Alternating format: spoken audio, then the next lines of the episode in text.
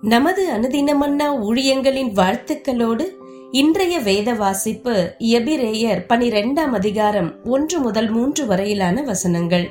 ஆகையால் மேகம் போன்ற இத்தனை திரளான சாட்சிகள் நம்மை சூழ்ந்து கொண்டிருக்க பாரமான யாவற்றையும் நம்மை சுற்றி நெருங்கி நிற்கிற பாவத்தையும் தள்ளிவிட்டு விசுவாசத்தை துவக்குகிறவரும் முடிக்கிறவருமாகிய இயேசுவை நோக்கி நமக்கு நியமித்திருக்கிற ஓட்டத்தில் பொறுமையோட ஓடக்கடவோம் அவர் தமக்கு முன் வைத்திருந்த சந்தோஷத்தின் பொருட்டு அவமானத்தை எண்ணாமல் சிலுவையை சகித்து தேவனுடைய சிங்காசனத்தின் வலது பாரிசத்தில் வீற்றிருக்கிறார்.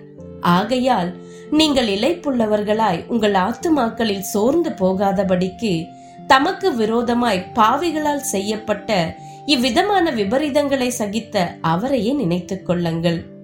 பனிரெண்டு பதிமூன்று. ஆகையினால் நெகிழ்ந்த கைகளையும் தளர்ந்த முழங்கால்களையும் நீங்கள் திரும்ப நிமிர்த்தி முடக்கமாயிருக்கிறது பிசகி போகாமல் சொஸ்தமாகும்படிக்கு உங்கள் பாதங்களுக்கு வழிகளை செவ்வைப்படுத்துங்கள். இன்றைய நற்செய்தி புயலை எதிர்கொள்ளுங்கள். ஏப்ரல் மூன்று ஆயிரத்தி தொள்ளாயிரத்தி அறுபத்தி எட்டு அன்று மாலை அமெரிக்காவின் டென்னசி மாகாணத்தில் அமைந்திருந்த மெம்பிஸ் என்ற நகரத்தை ஒரு பயங்கரமான புயல் தாக்கியது. Doctor Martin Luther King Junior உடல் நலமின்மையால் சோர்ந்திருந்தார்.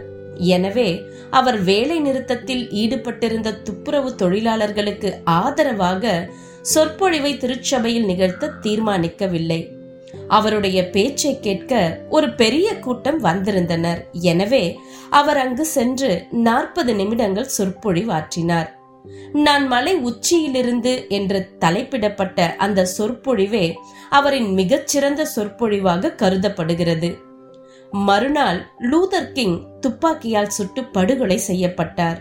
ஆனாலும் அவருடைய சொற்பொழிவு வருத்தப்பட்ட மக்களுக்கு வாக்களிக்கப்பட்ட தேசத்தை குறித்த நம்பிக்கையை கொடுத்தது. எபிரேயர் நிருபம் யூத விசுவாசிகள் கிறிஸ்துவின் மீது வைத்த விசுவாசத்திற்காக அச்சுறுத்தல்களை சந்தித்த போது அவர்களை உற்சாகப்படுத்த எழுதப்பட்டது. ஆகையினால் நெகிழ்ந்த கைகளையும் தளர்ந்த முழங்கால்களையும் நீங்கள் திரும்ப நிமிர்த்தி என்று அவர்களை உற்சாகப்படுத்துகிறது. அவர்கள் யூதர்கள் என்பதினால் அந்த ஏவுதல் உண்மையிலேயே ஏசாயா தீர்க்கதரிசியிடத்திலிருந்து வருகிறது என்று அறிவர். ஆனால் இப்பொழுது கிறிஸ்துவின் சீஷர்களாய் நாம் விசுவாசத்தை துவக்குகிறவரும் முடிக்கிறவருமாயிருக்கிற இயேசுவை நோக்கி நமக்கு நியமித்திருக்கிற ஓட்டத்தில் பொறுமையோட ஓட அழைக்கப்பட்டிருக்கிறோம்.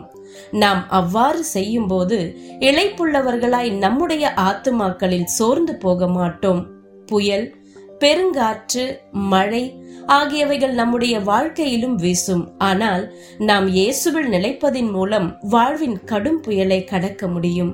இன்றைய சிந்தனை. வாழ்வின் ஆவிக்குரிய புயல்கள் வீசும்போது நாம் எப்படி பதில் கொடுக்கிறோம்? இயேசுவையும் அவரின் வாக்கு தத்தங்களையும் காணும்போது அவர் உங்களை எப்படி உற்சாகப்படுத்துகிறார்? ஜபம். இயேசுவே நீர் அனைத்து ஆவிக்குரிய போராட்ட புயல்களையும் அமைதிப்படுத்துகிறீர்.